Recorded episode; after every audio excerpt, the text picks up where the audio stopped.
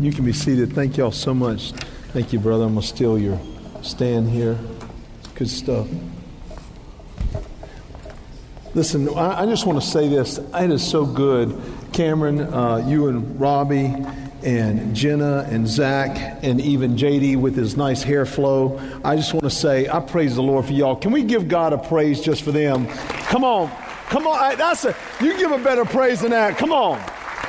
I mean, I, I just tell you, it's just such a blessing. I just wish I had that talent. I don't. You know, we have so much victory in the Lord. Do you know that? Do you know how much victory we have in Jesus?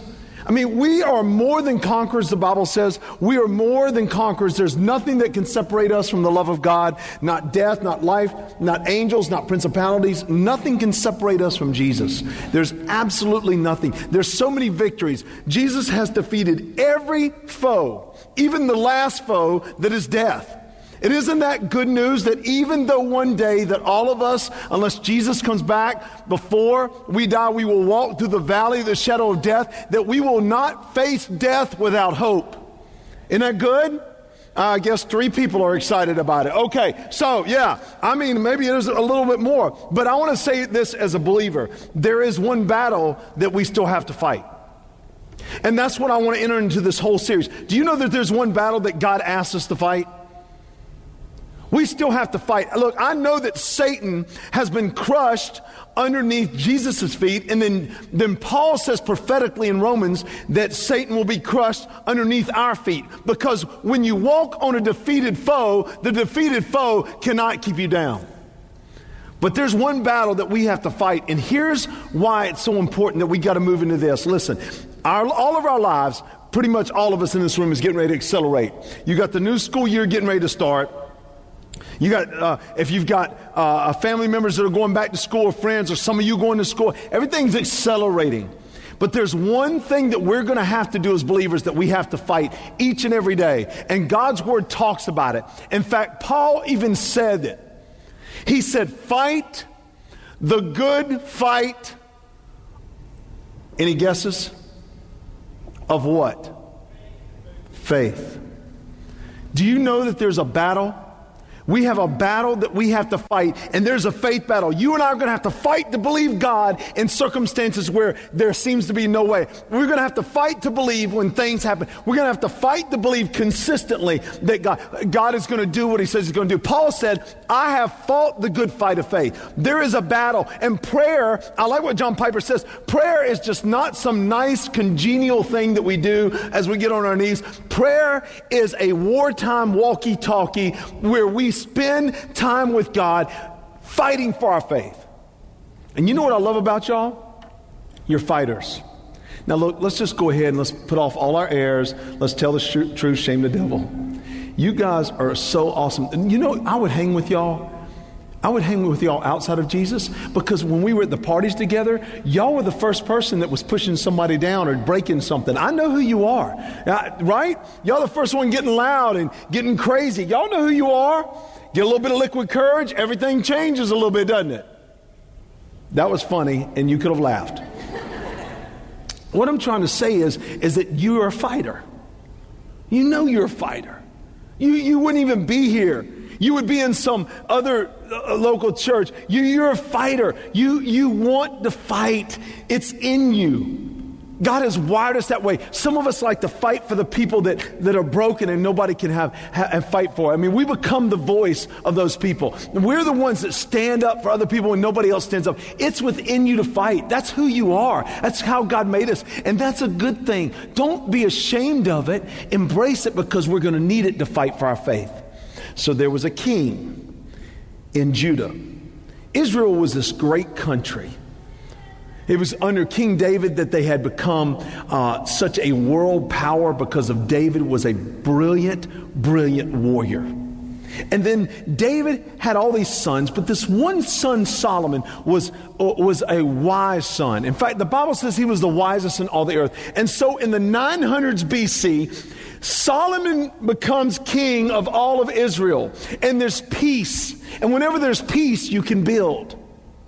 And so he would build and he would build and he would build and he, he built this beautiful structure that's called the temple that was dedicated to the Lord that would house the very presence and there was a mercy seat. He builds his big old palace. He go, he's just building all these military structures outside and, and creating a huge commerce. And the commerce was so large that people would come from all over. Even the Queen of Sheba would come all the way down from Africa and just all these areas just to come and hear the wisdom of Solomon. But then what happened, Solomon's son was not right with the Lord in the sense that he listened to the Lord. And so the, the Israel split to a northern kingdom and a southern kingdom. There was a split, there was a divide. Ten tribes moved to the northern kingdom called Israel, and then the, the two tribes that remain were Judah and Benjamin, and Benjamin is kind of absorbed within Judah. And there began to be war between those two. And, and God began to say, You are not right with me. You're drifting away and you're becoming like the people that used to be in the promised land. In fact, you're becoming so bad, specifically the first kingdom, the northern kingdom, they're called the kingdom of Israel, they had gotten so bad that about 722 BC, God takes the Assyrians, which is modern day Iraq, and he brings them over and he t- and Iran and he takes those people away off the promised land. But around 733 BC, when the southern kingdom, Judah and, and Israel were kind of going at it a little bit, there's this battle getting ready to take place. And Israel does not know within 11 years they're getting ready to be wiped out. Oh no, God had been telling them that you are. He sent prophets. He sent prophets and he sent prophets and they wouldn't listen. And so all of a sudden, the northern kingdom is going to partner with this other kingdom. And they said, We're going to take over Judah. We're going to take over the southern kingdom. Why? We're going to destroy their king. We're going to put a king in their place who will listen to us and who will raise up with us. So now the prophet Isaiah comes to the king of Judah and he's going to give him a word from God. And he's going to say, Listen, be encouraged. Be encouraged. I know you're scared. I know you're, you're, you're, you're ready to run. I know you, you can't keep calm. I know you're worried, but I want you to know that God is going to save the day. And this king of Judah had just come out of two defeats. He had, he had had two big blows in his life. And so here comes this prophet, this Isaiah this man of God, and he says, No, these two kingdoms that you're getting ready to fight, man, God is going to take care of it. So let's look into his word. Let's pick up right where the prophet Isaiah is speaking to this king to battle unbelief, to use John Piper's title of his book, Battle Unbelief. We're going to battle unbelief today. Isaiah chapter 7, verse 1. When Ahaz, son of Jotham, son of Uzziah, which who was a great king in Judah, was king of Judah, King Rezin of Aram and Pekah, son of Remaliah, king of Israel, marched up to fight against Jerusalem. So they come outside of Jerusalem and they're beginning to lay siege. What that means is they're stopping up all their water. They're stopping up all trade. They're stopping up anybody going in and out of the city. They're blocking it off and they're trying to freeze them out. They're trying to st- snuff them out. They're trying to make it where they can't get food and they get so hungry and they get so desperate that they just cave in. So here you have the king of Aram and you have the king of Israel. Aram, this wicked nation. And they partner together to take over the southern kingdom, Judah. The king is afraid. I love it. It says the king of Israel marched up to fight against Jerusalem, but they could not overpower it. Now the house of David was told, Aram has allied itself with Ephraim. That's just a, a, a, a tribe that was in the northern kingdom of Israel. So the hearts of Ahaz and his people were shaken as the trees of the forest are shaken by the wind. They're scared, they're terrified, they're nervous, they can't sleep at night, they don't know what to expect, uh, what's next. Then the Lord said to Isaiah, this wonderful prophet, this great man of God, Go out, you and your son, Shear Jashub, to meet Ahaz at the end of the aqueduct of the upper pool on the road to the launderer's field.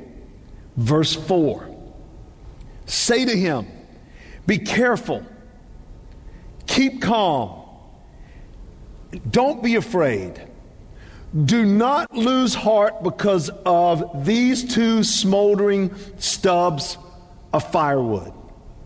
Because of the fierce anger of Rezin and Aram and of the son of Remaliah, Aram, Ephraim, and Remaliah's son have plotted your ruin, saying, let us invade Judah. Let us tear it apart and divide it among ourselves and make the son of Tabeel king over it. So they already had in mind this guy named Tabeel who they were going to put as king of Judah.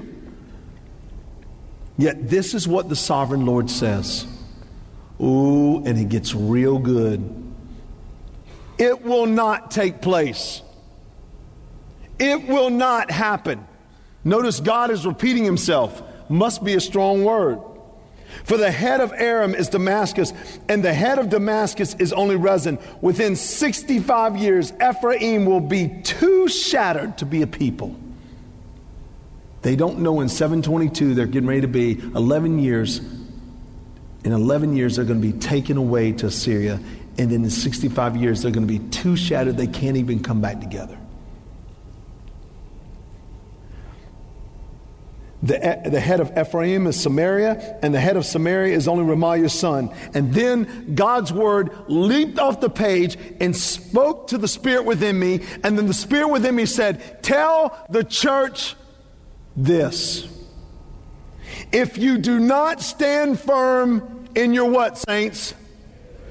If you do not stand firm in your what, saints? You will not stand at all. Did you hear the word of the Lord? You will not stand at all if you do not stand firm. There's a battle. Your enemy, your, your battle is not against Satan. He is a defeated foe. Why do we give him a voice? Why do we give other defeated foes voices? But we do have a foe that rides within us and rises up within us, and it is the battle of unbelief. And our faith is constantly being battled and tested. And the enemy, Satan himself, would love nothing less for our faith to decrease because when your faith decreases, so does your love and trust for the Lord. If you do not stand firm in your faith, you will not stand at all. Again, the Lord spoke to Ahaz, that's the king of Judah, the southern kingdom. Ask the Lord your God for a sign, whether in the deepest depths or in the highest heights. But Ahaz said, and again, Ahaz does wrong here. The men of God said, God said, ask for it. He's like, I don't want to give test God a sign. Here we go. But Ahaz said, I will not ask, I will not put the Lord to the test. Then Isaiah said, Hear now, you house of David. Is it not enough to try the patience of humans? Uh oh. Now you're, now you're testing the Lord's patience. Will you try the patience of my God also? Therefore, the Lord Himself will give you a sign. The virgin will conceive and give birth to a son and will call him what? He will be eating curds and honey when he knows enough to reject the wrong and choose the right. Yes, Jesus did that. Remember, he went outside and was preaching where John the Baptist was. And what was John the Baptist doing? He was eating locusts and honey. For before the boy knows enough to reject the wrong and choose the right, the land of the two kings you dread will be laid to waste. And over 700 years later, Jesus shows up on the scene. Let's pray. Lord, you called us to fight the good fight of faith. You have called us to battle unbelief. Now teach us how to do it so we can rise up on wings like eagles. We can run and not go weary. We can walk and not faint, even in the midst of a place that might seem like a wasteland. God, you can do something greater than we can ever do. So I'm asking you to do that today. In Jesus' name, we all said, What? Amen. Here's the notes. It's on summitcharleston.com. It's on Summit Church's Facebook under Summit Church. So go there, look at the notes. Here we go. Number one, and I believe that we're going to have to do this today. And I'm going to ask you to come and spend time with Jesus if you're physically able. I want us to spend time. This is, I, I mean, for these next couple of weeks, we are going to battle unbelief and how, what the Bible says, how to fight it, what to do with it, and how great Jesus is. The first stake in the ground is this is to stand firm in your faith means always trusting in God's sovereignty. Always trusting in God's sovereignty. If you go back and you look at these passage and you see, look at verse 7. After all this stuff is going down, and Ahaz thinks he's done as a king. He's already had two defeats. He's got these two big armies come against him, and one of them are his brothers. He says this, verse 7, the prophet speaking the word of the Lord. Yet this is what the sovereign Lord says. Here's how you battle unbelief you trust that God is in control when we're not. And by the way, can I just add this? Are we ever in control? I mean, let's be honest. Are we ever in control? Are we ever in control of our bodies? I mean, yeah, we woke up today and, and, a lot of us have good health, but who's to say that something is not within us that's destroying our bodies that we don't know about? Uh, we don't know what tomorrow. We've got to trust the sovereign God that He is in control. And then looks what He says. It will not take place. It will not happen. Go down to verse 9. He says, If you do not stand firm in your faith, you will not stand at all. And the Spirit told me, John, if you don't stand firm, if Summit doesn't stand firm, we will not stand at all. You don't go into a football season thinking, well, we might. You, you go in with the confidence saying, I will. And see, when the Lord says something, we can say, I will. We can't say, I might or I will try. No, God will do it even when we can't do anything. That means He gets all the glory. We've got to trust in God's sovereignty. The word stand firm in Hebrew means this, and you can write it down. Write it in your Bible. It means to confirm, it means to support. Your faith supports you in what you do. Your faith supports you. It brings us confirmation within it. I love what the, the New American Standard says in uh, Isaiah chapter 7, verse 9. It says this the last part of the verse says, If you will not believe, you surely will not last. Listen, if you don't believe in a marriage, it won't last. If you don't believe that God's called you to here, it won't last. If you don't believe that you're in it to win it in whatever sport or what job or with your family, it won't last. It will not last. If we do not stand firm in our faith, we will not last. And faith is not a work that keeps us saved. I'm not saying that. But faith, standing firm in our faith, is when we get to see the power of God move in our lives. What do I mean by sovereignty? What do I mean? What is this big fancy theological word? It really means this that God is in control. Even though Ahaz had been defeated twice, even though he had been defeated twice, all of a sudden a word from God says, trust that God is in control. And the Spirit might be saying to you today, trust that God's in control. Trust Him. Trust Him. No, regardless of what's going on in your life, trust Him. How else would King Ahaz be able to follow verse 4? Go back at verse 4. Say to him, be careful, keep calm, and don't be afraid. Don't lose heart because of these two smoldering stubs of firewood, which is kind of like an insult. They're not as big as what they think they are. See, when God is bigger, everybody else gets. And when God is bigger, our challenges get smaller because we got to remember that we have the God over the challenge. That's the beauty of it. My conviction, I love what Piper said, is that unbelief in the promises of God is the root that sustains the life of sins. Let me read it again. My conviction is that unbelief in the promises of God is the root that sustains all life of sins. The more I believe in God, the less I give authority to the sin in my life. I believe that God can overcome it, that I'm not just this weak vessel that is destined to be sitting in, in, in some type of a powerless situation. Yes, God will put us in weak situations, but He puts us in those situations so that He can be strong, so our faith should increase. We should boast about how big God is the weaker we get. In fact, we should always do that. For us, all of God's promises are summed up in Jesus. 2 Corinthians 1:20 says this, "For no matter how many promises God are made, God has made, they are yes in Christ." I ask God for stuff almost on a daily basis, and I will say this in my prayer. I will say, God, you promised this, and all your promises are summed up in Jesus. So I'm asking it in Jesus' name. I'm using this passage. And so through him, the amen is spoken by us to the glory of God. So when we say amen, we're saying yes to what God has asking us to do. When we look to Jesus, he reminds us that God will do what he says. 2 Corinthians 1 21 through 22 continues on. Now it is God who makes both us and you stand firm, or excuse me, stand firm in Christ.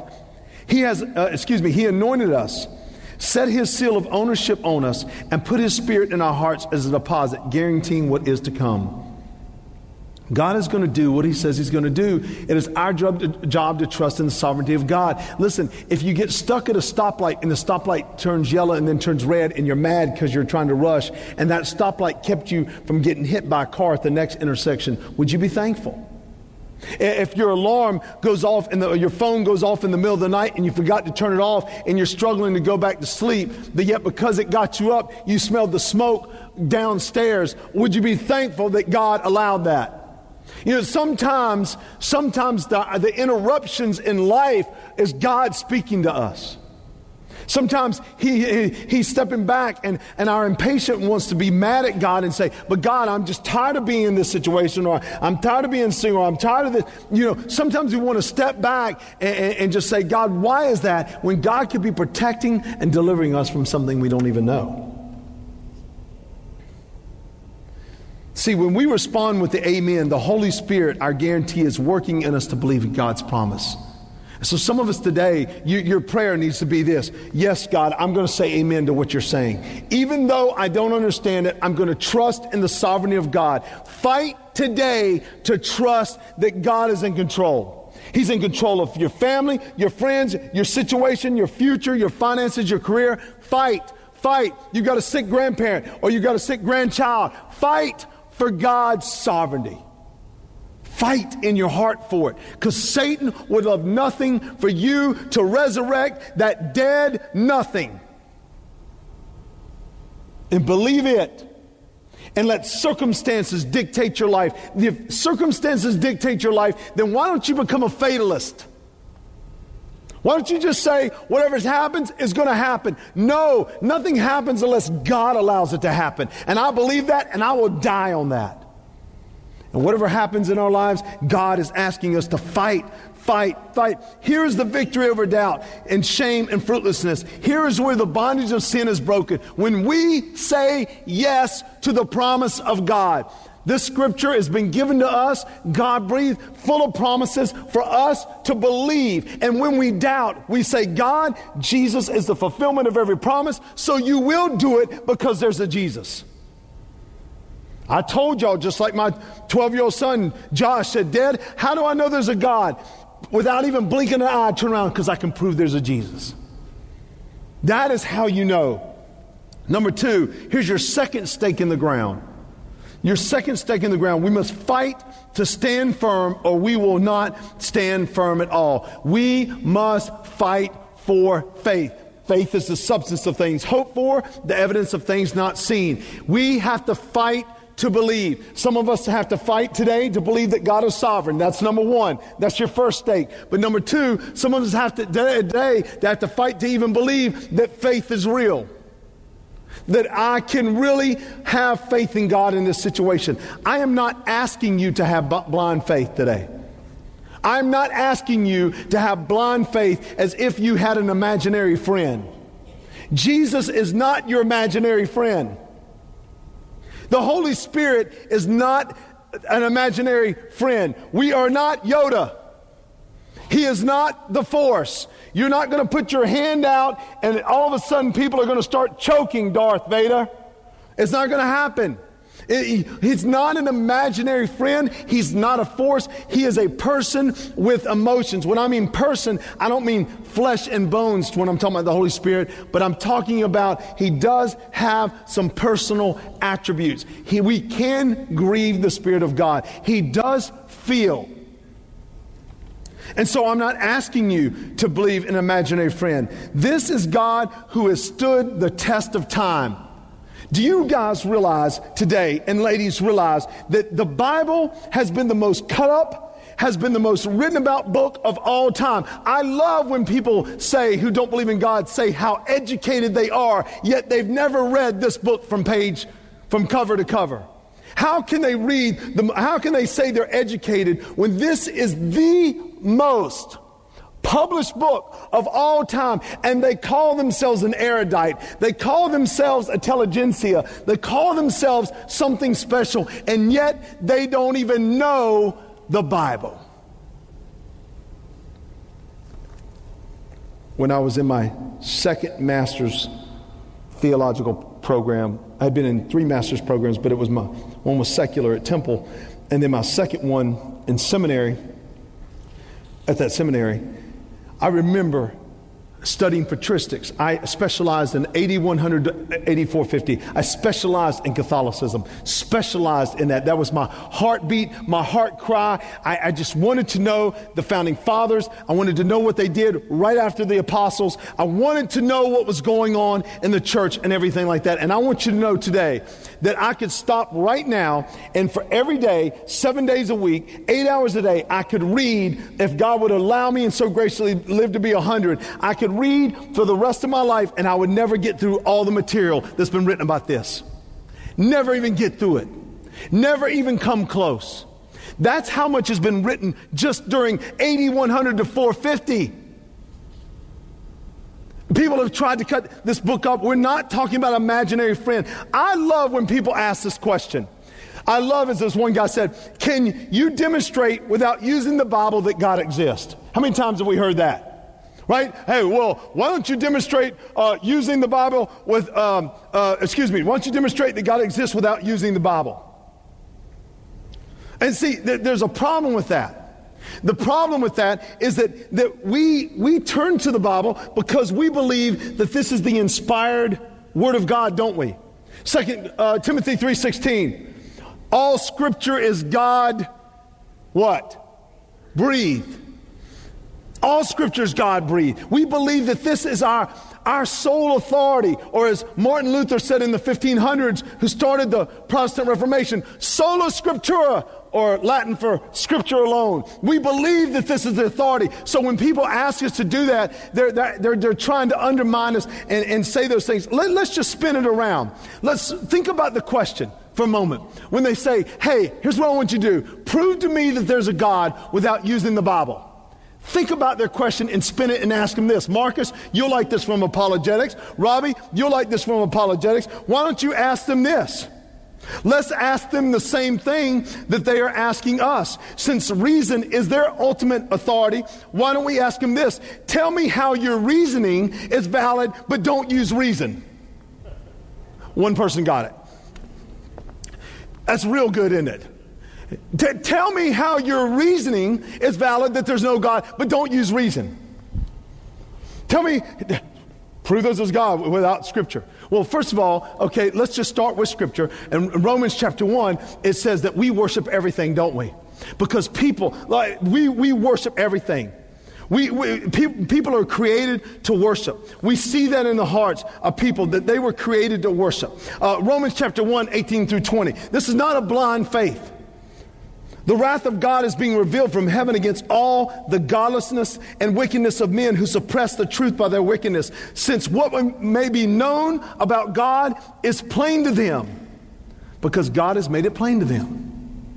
Verse 20 For since the creation of the world, God's invisible qualities, and here's his invisible qualities, the Bible declares them his eternal power and divine nature have been clearly seen, being understood from what has been made, so that men are without excuse. So here's what I can do I don't even have to use the Bible to show people that the heavens declare that there's a God. General revelation in Psalm 14. Uh, uh, I, I, I going to Romans chapter 1. I can say, here we can say that even all the heavens declare that there's a God. Why is it there is a spring every year? Why does the sun turn? Why does the earth turn? Why is there orbits? Why are there galaxies? Why are there multi universes? Why are all this stuff happening? There's something bigger than us, and even the heavens declare that there's something bigger than us. But let me just use, if you, you, listen, because we're created to worship, and people don't want to worship God, so what they do is they start worshiping themselves. They start worshiping what they like, and that's why he says men exchange, you know, relations uh, for women and turn them on other men, and, and they, they start being inflamed in their own lust, and they, they, they turn their bodies over. I mean, all this stuff. And so what happens, people are meant to worship. Lions don't worship like we do. Chimps don't worship like we do. I mean, we can look and see the heavens declare. But let's just, let me just go, Marcus, if you guys will give me this, and Robbie, just, let me just take you just to one little apologetic, because I want to give you something today to fight for your faith.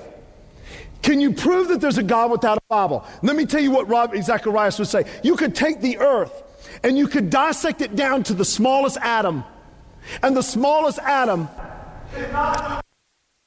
how it came about.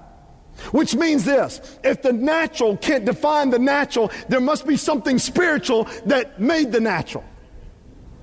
No, no, you didn't hear me. You can dissect it down all the way to the bottom, but there's some non physical cause that caused something physical. Physics doesn't have an answer, astronomy doesn't have an answer. They don't have an answer for to break down the smallest molecule in the universe, how it came about. They don't have an answer for dark matter. We don't, people don't know. So that's the next thing. So the physical cannot explain itself. Then here's the second thing. When you take the physical matter and you break it down to its smallest point, like for example, take an enzyme. Let's just look at an enzyme. The enzyme inside the human body, it's the, as Ravi Zacharias said, it's the building block of the gene, and the gene is the building block of the cell. Look at the enzyme. The enzyme has its own language, does it not? Hello? Does it not have its own language? Listen to this statistic. This is by one of the math professors at Cardiff in Wales.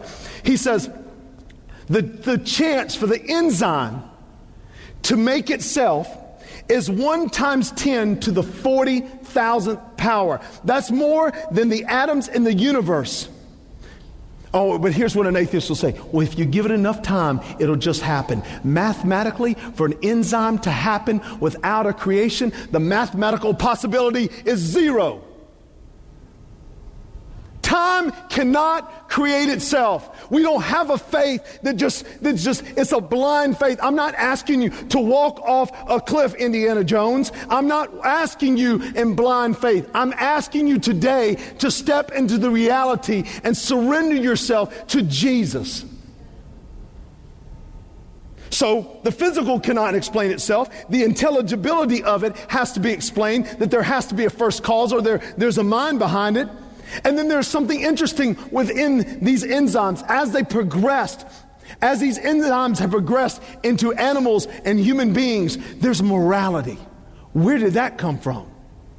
So if you take a first cause that has to be spiritual because physical can't define how it came about, then there's intellectual ability to this to this uh, material world. So there has to be a mind behind it, and then there's morality. The only answer is that there's a God. And by the way, I just used, I just used men's natural law to show you there's a God without using the Bible. See, it's very easy to break that stuff down, but the problem is people don't believe it. And then I want to go to the third stake, and this is it. The third stake in the ground is that if we don't stand firm in our faith, if we do not stand firm, we will not stand at all. And this is a very important state that you need to nail down is you need a sign. Now, John, the Bible says that only a wicked generation seeks a sign. Only a wicked generation. Yeah, yeah, you're right. In the context of what Jesus was talking about, they were doing nothing but testing Jesus, and their hearts were so hard, they weren't even a bigger sign than what was there. So you're exactly right. But God gave us a sign. Let's look back in this passage. Look down there with, with me again in verse 10. Isaiah chapter 7, verse 10. Again, the Lord spoke to Ahaz Ask the Lord your God for a sign, whether in the deepest depths or in the highest heights. That Ahaz said, Ahaz said, the king of Judah, I will not ask ask. I will not put the Lord to the test. Then Isaiah said, Hear now, you house of David, is it not enough to try the patience of humans? Will you try the patience of my God also? Therefore, the Lord himself will give you a sign. Now, we use this passage all the time at Christmas, don't we? Hmm? We use it all the time at Christmas. But here's what he says The virgin will conceive and give birth to a son and will call him Emmanuel. Emmanuel, we know, means God with us. We know that this passage is a messianic passage talking about Jesus. Here we have a sign already from God. There's a sign, and his name is Jesus. Bring Jesus into your doubt. Bring Jesus into your anxiety. Bring Jesus into your fear. Because only Jesus can answer verse 4. Go back to verse 4. Say to him, to Ahaz, be careful, keep calm, and don't be afraid. Only Jesus will answer anxiety in our lives. Only Jesus will answer fear. Hebrews chapter 2, verses 14 through 15 shows us what Jesus does. Verse 14 it says, Since the children have flesh and blood, he too shared in their humanity so that by his death he might destroy him who holds the power of death, that is the devil, and free those who all their lives were held in slavery by the fear of death. Jesus is the one who destroys all fear. I'm going to ask Robbie and the band to come on up here because I want to drive this point home. They're the ones that answer. Jesus is the only one that answers fear. He's the only one who answers anxiety. Verse 17 says this in Hebrews chapter 2. Verse 17 says, For this reason, he had to be made like his brothers in every way. Talking about Jesus, had to be made like us, a human, in order that he might become a merciful and faithful high priest in service to God, and that he might make atonement for the sins of the people. You see what Jesus did for us? We can fight today. We can fight today in our battle for, against unbelief. We can fight today. Jesus will calm your fear. Jesus will calm your anxiety. Some of you are here, you're athletes, you already came, and, and you're getting ready for the fall sports, and it's just different.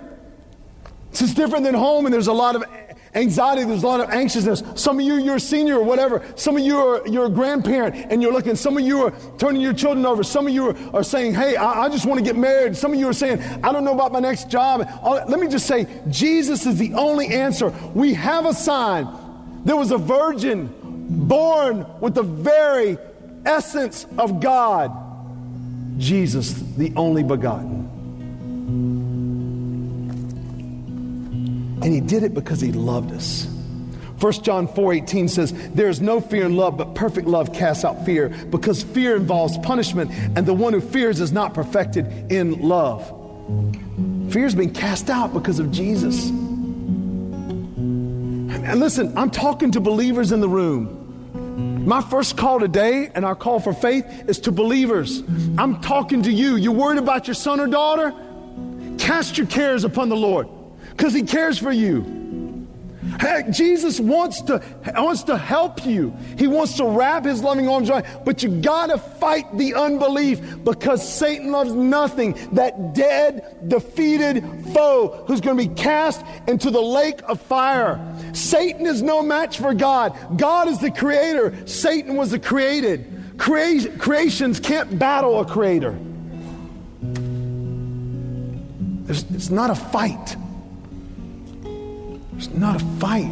That's why Jesus laid down his life. Satan didn't give him a blow that knocked him out. Jesus laid it down because he's the creator. And the one who created the universe will destroy any doubt, fear, whatever's going on in your heart. And I am convicted by the Lord. The Lord has convicted me as a pastor. We got to spend time in corporate worship because when you're prayed out, somebody else is prayed up. Hello? No, y'all didn't hear me. What I mean by that is this is if you're at the end of your prayer for a request, somebody has a spiritual gift of faith and they'll pray over you and you watch. They'll believe when you stop believing. And by the way, we got Jesus interceding for us in Romans 8, 2 Timothy uh, chapter 2, verse 13. When we're faithless, he is faithful. When you're faithless and sin abounds in your life, I just want you to know the king is already faithful. He's already sealed your fate to be with him forever. And you can't earn your salvation and you can't make it happen because he's already done it. What about in verse 4 of Isaiah 7 when he says, Don't lose heart? Jesus is the one who answers the despair. And I close with this 2 Corinthians chapter 4, verse 1. Therefore, since through God's mercy we have this ministry, we do not lose heart. Don't give up on the calling that God's called you. I don't know where God's called me, John. Well, I can tell you what I do know. He's called you here. You're here. For it is God who works in you to will and act according to his good pleasure. You didn't come here today because of you. Don't give up. Don't lose heart. Verse 2 Rather, we have renounced secret and shameful ways. We do not use deception, nor we distort the word of God. On the contrary, by setting forth the truth plainly, we commend ourselves to every man's conscience in the sight of God. Verse 16 Therefore, do not lose heart. You struggling at that work? You're just like, God, you've got me in this waiting room and I'm, I'm tapped out. Don't lose heart. God is sovereign. Fight for your faith. It's not an imaginary friend. He is real and He's alive, and we have to fight where we come down here and we get on our face and for the Lord and we say, God, help my unbelief. God, I believe even though I am doubting and I am struggling, Jesus did not condemn John the Baptist when he doubted. No, Jesus built him up. There is no greater man born under, by, by, under woman. This is why don't lose heart. Though outwardly we are wasting away, yet inwardly we are being renewed day by day. For our light and momentary troubles are achieving for us an eternal glory that far outweighs them all. So we fix our eyes not on what is seen, but on what is unseen. See the fight for faith? For what is seen is temporary, but what is unseen is eternal. And that was my prayer and is my prayer for us today. So I don't know how you need to fight.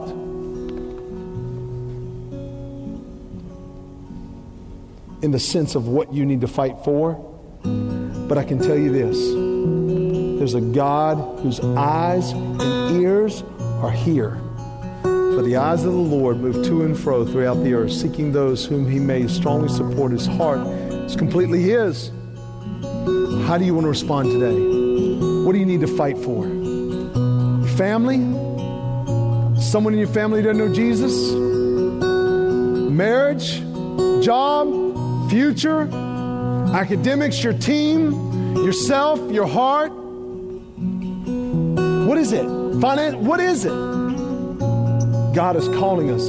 If we do not stand firm in our faith, we will not stand at all. Let's pray. Father, I pray people will move forward and come and kneel or lie down on their face or sit or whatever it is right now as I am praying, that they would, they would not hesitate and that there would be some prayer warriors in this room that would come forward and they would begin to pray over people and anoint people and stand in the gap. God, that you called us to fight for our faith. Fight the good fight of faith. Paul said for us to do it. You're calling us to battle unbelief. Where are we struggling to believe? What are we struggling to believe? God, today you want to call, call us into an answer. Call us into victory. Call us into pressing on. We press on. We move forward. We move forward because the God of the universe is in control. And this is not a blind faith, Lord. This is not a faith in imaginary friend. We believe in the resurrected Jesus. We believe that He is alive and well. We believe that He is coming back. And everything that happens on this earth, He is in control of and He is in charge of. And even when it seems that sin abounds, grace abounds even more so. God, we call upon you today to heal marriages, to heal families, to heal, to heal people that are sick, Lord, to raise people up, Lord, to give us answers, to move mighty on teams, to move mighty in our lives, to move mighty in the dorms, to move mighty in our jobs, in our houses, to move mighty in our in our workforce. God, we call you today to move. We will stand and believe when nobody else will. We might be the only ones in our jobs or in our families, but we're going to stand, put our stake in the ground that Jesus is greater than any number. And Lord, I want to pray for some people in this room today that maybe have not received you. And surrender their life to you. I'm not asking, Lord, for them to accept you. I'm not asking you today for them to ask you to come into their heart. I'm asking, Lord, if they're willing to follow you and surrender their lives to Jesus. Surrender. It will be tough, it will be demanding, and it will be fruitful and great, but it will be a fight. But God, there is a victory, and His name is Jesus. So if there's someone today that wants to surrender, pray they'll come and let us know. They can't save themselves, can't make themselves right, they can't live good enough, they can't give enough, they can't be kind enough. If they could, there'd be no need for Jesus. He's the only one who can stand in the gap, and He is our King. Help us to stand firm in our faith so that you will be glorified. Unite us, Lord. Unite us as one church one Lord, one faith, one baptism.